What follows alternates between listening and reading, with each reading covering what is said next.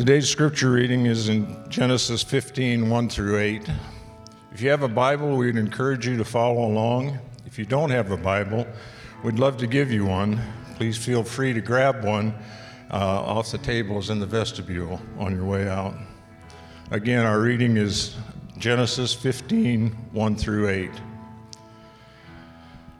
After these things, the word of the Lord came to Abram in a vision. Fear not, Abram, I am your shield. Your reward shall be very great.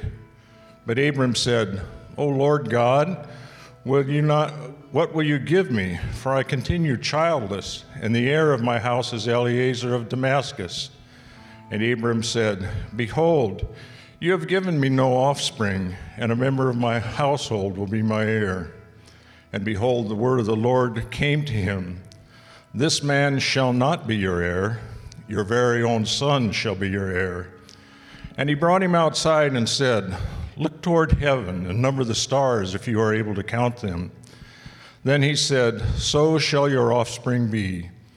And he believed the Lord, and he counted it to him as righteousness. And he said to him, I am the Lord who brought you out from Ur of the Chaldeans to give you this land to possess. But he said, O Lord God, how am I to know I shall possess it? This is the word of the Lord. You may be seated. Thank you, Paul. Well, again, good to be with you all this morning as we continue on in our time of worship together. I just want to pray as we jump into God's word. So let's take a moment to pray together.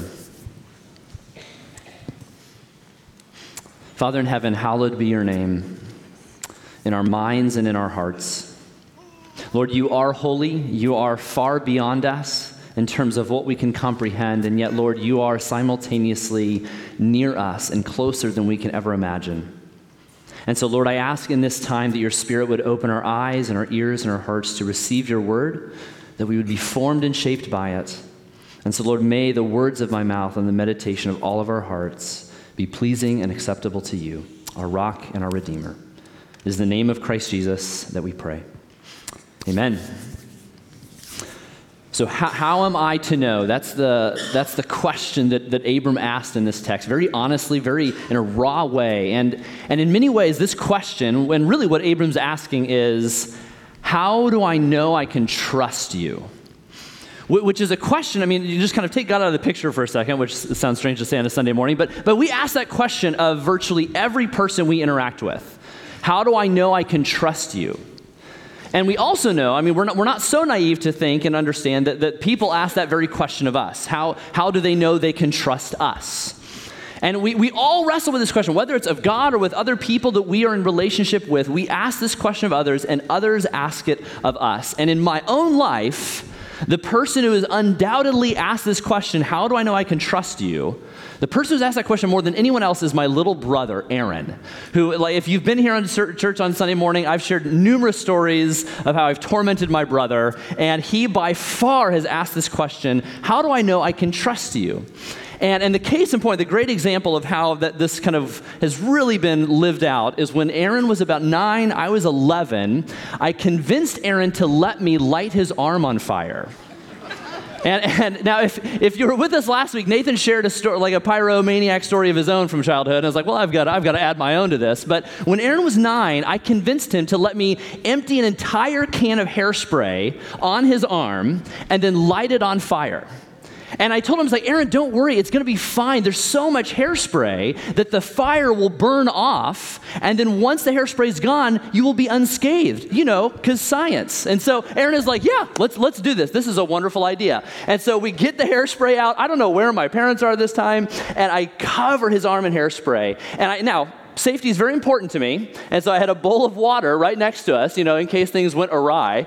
And Aaron, I light his arm on fire, and I kid you not, for like a solid 3 seconds, he's like, whoa! And then he went, wah! And what the best part is that he went and he hit the bowl of water, knocked it over, and he's waving his arm around. We finally got it out, and so he still can't grow a hair on his forearm right now. And so to this day, Aaron still has a hard time being around hairspray, water, and his brother. And And the tough thing is, I mean, the truth is that, like, I mean, Aaron does, like, because of that, I mean, I can't believe he trusts me, or any human for that matter, because of the ways I've treated him. And obviously that's a silly story, it's ridiculous, and it's an extreme example. But in a world filled with terrible big brothers, in a world filled with fake news, identity theft, a world filled with religious and political leaders and all their scandals, in a world filled with questions, I mean, like, do we eat carbs? Do we not eat carbs? I don't know, people. It's hard to trust anyone in our world today. And the truth is that many of us are probably asking that question of how can I know? How can I know that I can trust you? Some of you are asking this question of me even this morning. You're asking the question because you've been hurt by the church. You've been burned by the church. Maybe you're afraid of literally being burned by one of these pyromaniac pastors of yours. But truly, I mean, maybe you've been hurt by the church in some way that you've given up faith. You've given up on God entirely. And those questions are legitimate. And I'm sorry if that's been your experience. But let me say this. Do not feel that you have to check those questions at the door when you come in here. The questions of, can I trust God? Can I know that his promises are sure? Can I believe in the claims of what he has said? These questions are good and right for us to ask, because when we ask them, we find that we're in good company, because this is precisely the question that Abram asked of God in our text. How do I know that I can trust you? And so this morning, as we turn to Genesis 15, this is the question I want us to look at. Because it's a question that Abram asks very honestly and in a raw way from his heart, wanting to know, how do I know, God, that I can trust you? Now, we've been in the book of Genesis since the beginning of March, and really in these early chapters, we've been looking at these foundational narratives around God, around creation, around humanity, and around sin. And we came to Genesis 12 last week, which really serves as the hinge in the whole book of Genesis, where we go from these kind of early foundational stories into the history of God's people through the nation of Israel, as told through the stories of the patriarchs of Abraham, Isaac, and Jacob. And so we go from looking at the stories in the beginning to now the beginning of the story of how God plans to bring a blessing to all the earth. And in Genesis 12, last week, we saw how God's plan begins with the call of Abram, and how God has called Abram to be a part of this plan that is small, it is slow, and it is scary, but it is also a plan that has this outward focus and that involves you and I. It's a plan that God calls Abram to himself, and through him, he is calling us to himself so that he might bless us in order that we might be a blessing to all the earth. But as we come to Genesis 15, obviously there's a few chapters in between 12 and 15, if you've done the math. And so I want to kind of bring us up to speed as to where we are in the context of our story when Abram asks God this very honest question. And so at the end of Genesis chapter 14, or basically what's been going on is that Abram, with his family, has been traveling to Egypt. And a part of the whole entourage is his nephew Lot. And at some point, Lot and Abram decide to part ways. There was some division among their herdsmen. And so they decide to part ways. Lot goes to Sodom, and in so doing, finds himself captured in the middle of a war between these battling kings. And so Abram, while he is away from this, kind of catches wind of it, and he kind of goes all Liam Neeson on these kings of like, I will come and find you. And he goes after Lot to try to bring him back. And in so doing, Abram takes 300 of his mightiest men, goes after these kings, defeats them in battle, and brings Lot back home safe and sound.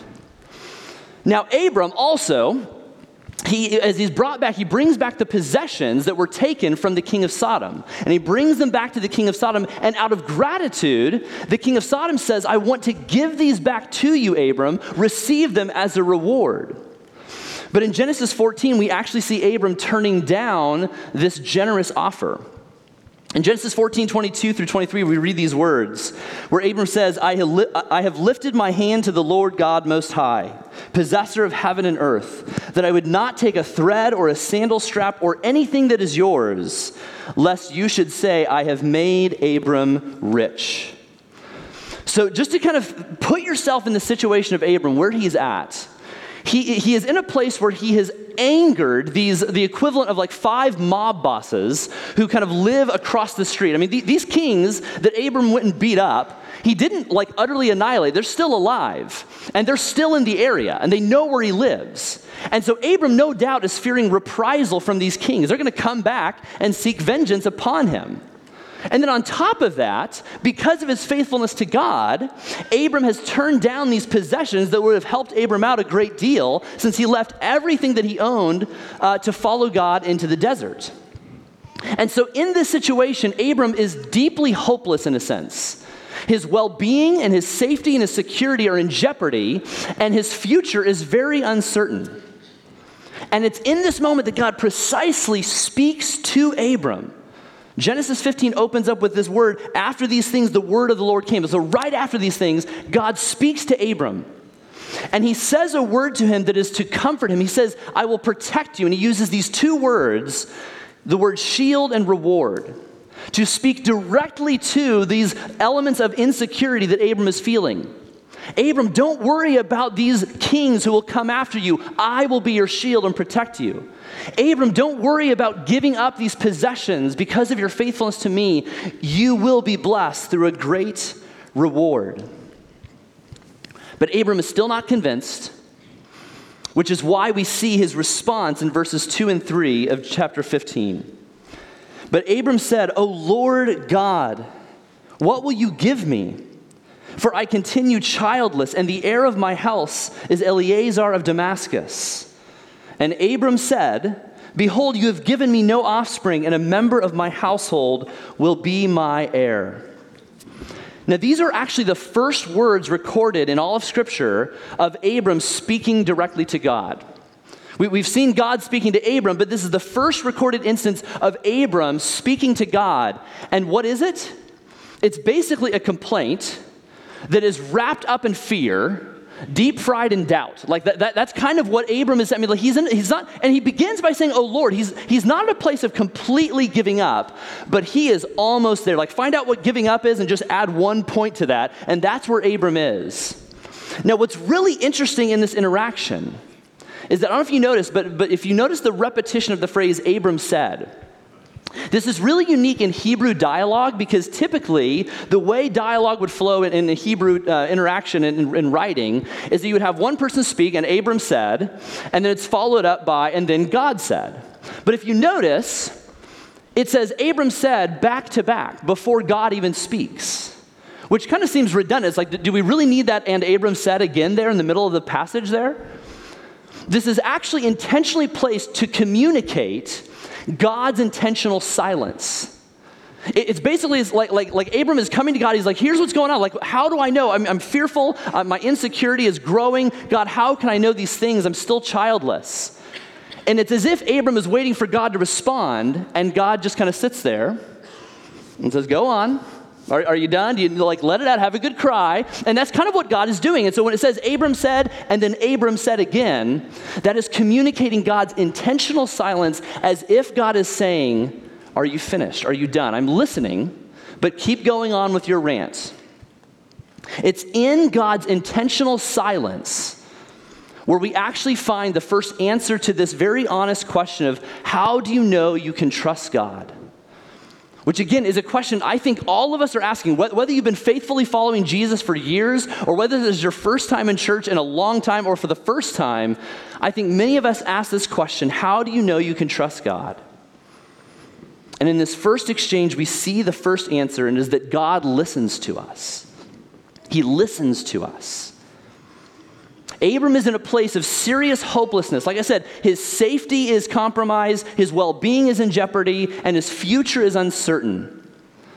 And perhaps you find yourself in a similar situation, resonating and identifying with Abram this morning. Perhaps you're at a place where you are ready to just give up on God, on faith, on church, on everything. You feel so beat down, you feel so overwhelmed, you feel that there's nowhere else to turn, and you feel that all hope is lost. And if that's you, first of all, I'm glad you're here, and I hope we as a church can be a community where you can share that and be open and honest with what you're feeling, and I hope that we can be that for one another. But what I also want you to know, and what I think God is declaring to us through this exchange with Abram, it's that in these moments of hopelessness, these are the precise moments when God wants us to come to him all the more. That he wants us to cry out to him, to bring our tears and our fears to him, so to speak. To bring and to declare our doubts and our shouts. That God is not so concerned about your questions, your worries, your doubts and skepticism. He longs to hear that. And I am convinced that one of the biggest barriers to faith for many people is this kind of false belief that all of our communication with God must only be very proper and pious. That it must be holy and happy. That it must be joyful and jubilant and nothing else. And if we can't speak in that way to God, then we either have to make it up with this kind of facade of spirituality and a bunch of religious language. We either have to make it up, or we either have to give it up. And I believe that is so far from the truth of God's heart. That God is not expecting us to just come to him with words of happiness and fake smiles. If that describes you, what I want you to hear is that God invites your raw emotions, your honest questions, and your honest words and your hard questions. He invites those in prayer. So much so that, I don't know if you know this, but so much so that he chose an entire book of the Bible, inspired by him, as divine revelation to us in the book of Psalms, which is filled with God's people crying out to him and declaring their honest, raw responses of, where are you, God? What is going on here? How could you allow this to happen? There's something about God giving space in his word for his people to speak out to him honestly that says God invites that. Far from God being offended or worried or concerned about us in our honesty and rawness coming before him, God invites that. I love how C.S. Lewis, he describes the posture of prayer that we should have in this way. He says, we must lay before him, referring to God, we must lay before him what is in us, not what ought to be in us. I think this is such a great description because we tend to think that we come to God in prayer and we have to kind of make up all this stuff and use all this flowery religious language when really what we see, especially in the Psalms, is God's people coming to him from places of desperation and anger and frustration and doubt, from places of hopelessness. And these prayers are heard by God. So instead of letting your anger and your frustration and your complaints about God, instead of letting them be barriers to your faith and to your prayers, let them animate your faith and your prayers. Come to God. So don't think that God can't handle these things. Instead of letting your doubts create silence in your prayer life, let your doubts animate your prayer life. Because indeed, God invites that. And so how do we know we can trust God? The first thing we see is that he patiently listens to us. But after God lets Abram kind of have his little cry session and kind of declare his honest heart to God, God does speak a word of promise. And we see that in verses 4 and 5. And God says, this man, referring to Eliezer of Damascus, which is just this member of Abram's household, he said, this man shall not be your heir. Your very own son shall be your heir. And he brought him outside and said, look toward heaven and number the stars if you are able to number them. And then he said to him, so shall your offspring be. So the promise that God made to Abram back in Genesis 12, the promise that from Abram and Sarai would come a mighty nation, a nation that would be a blessing to all nations, that promise is being made more and more clear to Abram as God takes him outside. And the promise is not just you will have a mighty nation, but God is clear, you will indeed bear a son. And the way in which God tries to get a hold of Abram's heart is through his imagination. In Genesis 12, he just says, a mighty nation will come from you. But in Genesis 15, God takes Abram outside and says, look up. And he shows them this beautiful sight. The sight of the stars. And you gotta know this. What Abram saw that night was a number of stars that we have never seen. I mean, as we think about what we see as stars, I mean, there are no street lights, no p- pollution at this point. What Abram sees is a beautiful starry night that we have never seen. And in this moment, his imagination is stirred. And in this moment, he sees God speaking him directly, speaking to his heart. And in this moment, Abram responds with a renewed faith, as we see recorded for us in verse 6. And he believed the Lord, and he counted it to him as righteousness. Now notice, nothing has changed in Abram's circumstances, right? God has not taken away the problems. He's not saying, like, don't worry about those kings. Like, I wiped him out. Hey, don't worry about your possessions. Like, he hasn't changed anything about his circumstances. But what he has changed is Abram's perspective. Abram's faith in God did not come about because God removed all the obstacles and problems and said, don't worry, Abram, your life is going to be peachy and wonderful, and you'll never get a scab or a scraped knee or anything. In fact, God is actually very clear in verse 13. He says, hey, there are actually going to be many problems that will come to you and to your descendants. God's pretty clear about that. So far from saying, hey, I'm going to take away all your problems, he's saying, no, more problems will come. And so again, what did change was that Abram began to see God and his promises as sure and trustworthy. Nothing changed in Abram's circumstances, but everything changed in terms of his perspective. And it all came from the way in which God declared his promises in such a sure and trustworthy way. Look with me at verse 18, chapter 15, verse 18. It says, on that day, the Lord made a covenant with Abram, saying, to your offspring, I give this land. Now, notice that God is speaking about a future reality in a present tense. He's saying, I give you this land. I give you and your descendants this land. Something that had not yet happened. In fact, something that Abram himself would never see fully. But God is speaking about this future promise in a present tense as if to say it is as sure and as certain as this very present moment. Which gives us then the second answer to this question, how do we know that we can trust God? Yes, God listens to us. But in this second dialogue that we see with Abram, we also see that God goes ahead of us. That one of the reasons we can know we can trust God is that God goes ahead of us. Abram has already trusted God, so his faith is being strengthened as he sees the stars in the sky and has his imagination widened in regards to the promise God makes. And yet he still asks this very real, raw, honest, and human question in verse 8, where he says, O Lord God, how am I to know that I shall possess it, referring to the land? How am I to know? Now, this question is not coming from a place of cynicism, but rather from a place of faithfulness. You know, cynicism, I came across this recently, the best definition I've ever heard of a cynic. A cynic is one who has given up, but has not yet shut up. Isn't that great? Oh, that's wonderful. Stitch that on a pillow. But Abram is not asking this question from a place of cynicism. He's asking it from a place of faithfulness. Because he's saying, God, I want to trust you, but how am I to know? It's the difference between saying, where is God? And it's the difference between saying that and saying, where are you, God? Abram has not given up on God, where he's just saying, where's God in this? As if God is this absent, distant deity. But he's honestly asking God, where are you in this? There's a world of difference between those two cries. And what this means, with Abram, the father of the Judeo-Christian faith, by him asking this question, how can I know? What that tells me is that there's a way to trust God and yet still have questions and doubts.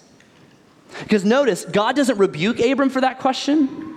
God does not, he calls him forward to follow him.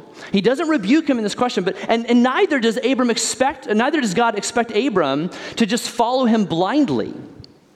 Nor does he expect Abram to follow him alone. But when God calls Abram to follow him, to trust in him, he is asking Abram to walk in God's wake and to follow after him. And what this means is that God goes ahead of Abram. And what that means for us when we look at this promise to Abram is that God never sends us anywhere that he has not gone himself. God never sends us anywhere where he has not gone himself. Or to say it another way, God never tells us to go without him going first. God never tells us to go anywhere or do anything without him doing it or going first. Next Saturday, I signed up my two oldest daughters for an obstacle race here in Olathe, actually. And this is something that they were a little bit nervous about. It's a little bit out of their comfort zone. But the reason I was able to compel them to do that is because this is something I love to do. I love obstacle races. The reason the girls were able and willing to say, I'm willing to do this, is because I went first. I love doing obstacle races. This is me. I ran the Warrior Dash recently. Fire, again, I just realized that. There's fire in this picture. I'm sensing a theme. But I love obstacle races. They're a joy. And so when I share with the girls the pictures and the videos of the races I've done, I'm telling them, hey, this is fun. You can enjoy it. It will not be totally terrifying. And they were willing to say yes because I went first. I went ahead of them. And so we can know that we can trust God because he goes ahead of us. And that every step forward we take in faith and obedience is a step on a trail that God has blazed for us already. But even still, some of us are thinking, okay, I hear that. God listens to us. God goes ahead of us, but who cares? This still doesn't convince me that God is someone worthy of my trust, worthy of faith, worthy of devotion. And that's fair. I think that's totally fair. And in fact, I would agree with you if our story just ended with those 2 points. But it doesn't.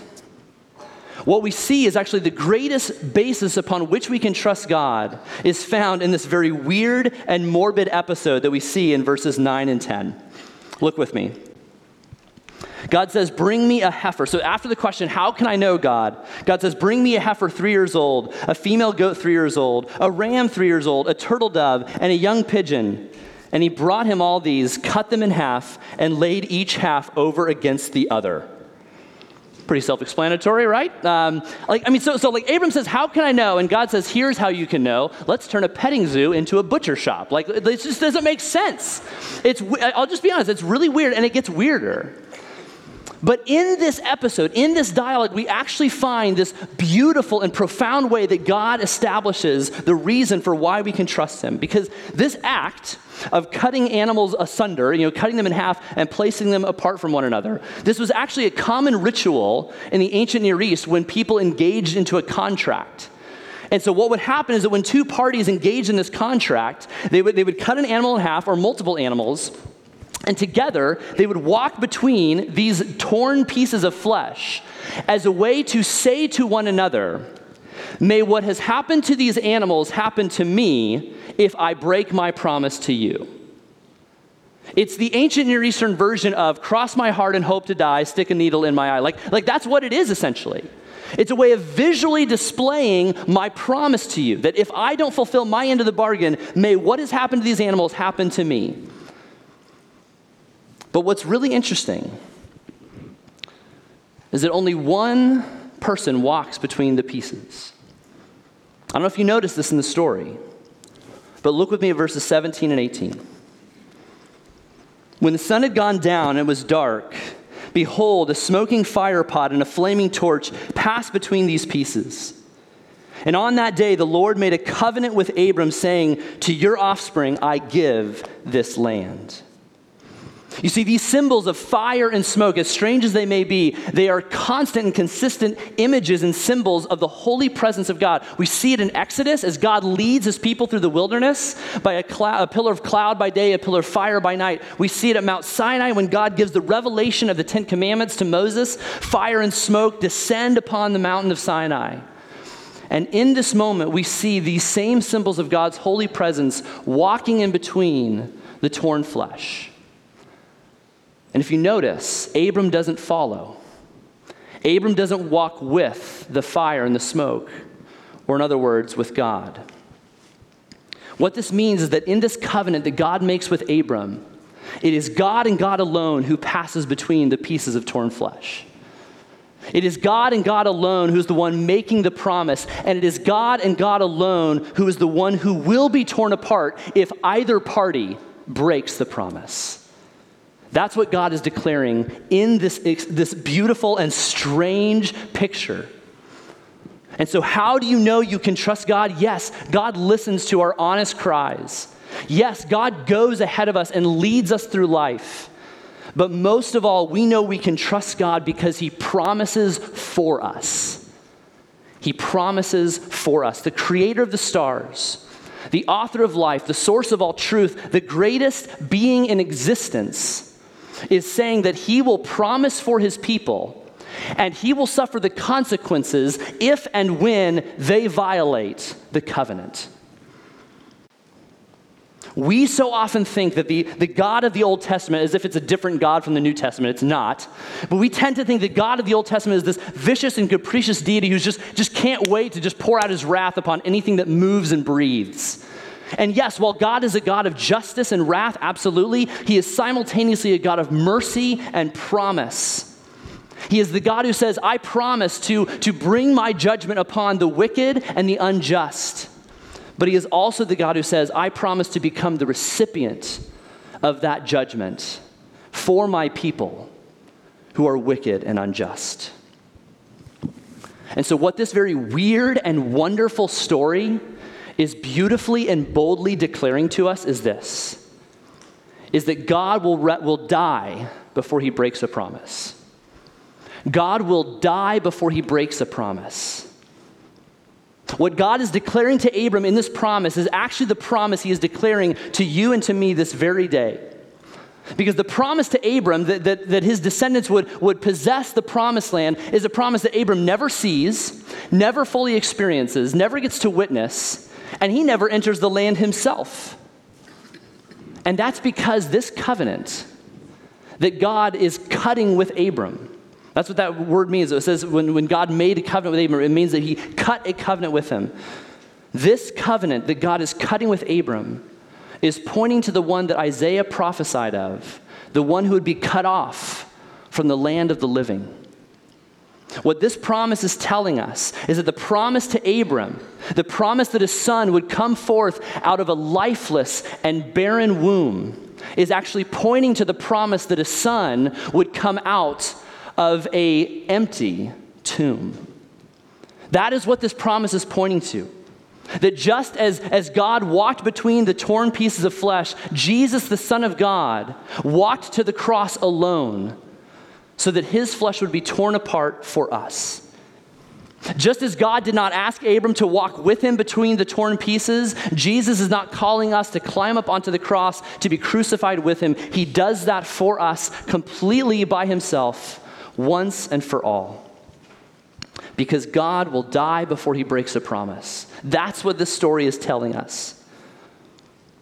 Abram's question to God of how am I to know is an honest question that many of us are asking. Is how can we trust God? But the truth of this story is answering that very real and honest question for us in a very definitive, in a very bold way. That yes, God listens to us and invites our cries and our prayers. Yes, God goes ahead of us and leads us through life, but God also promises for us. And he holds up both ends of the promise by enduring the penalty that we deserved. And the power of Christ's sacrifice on our behalf and his victory over death for us shows us that God will indeed die before he breaks a promise. And this led Abram to believe the Lord. The question is, do you? Let's take a moment to pray.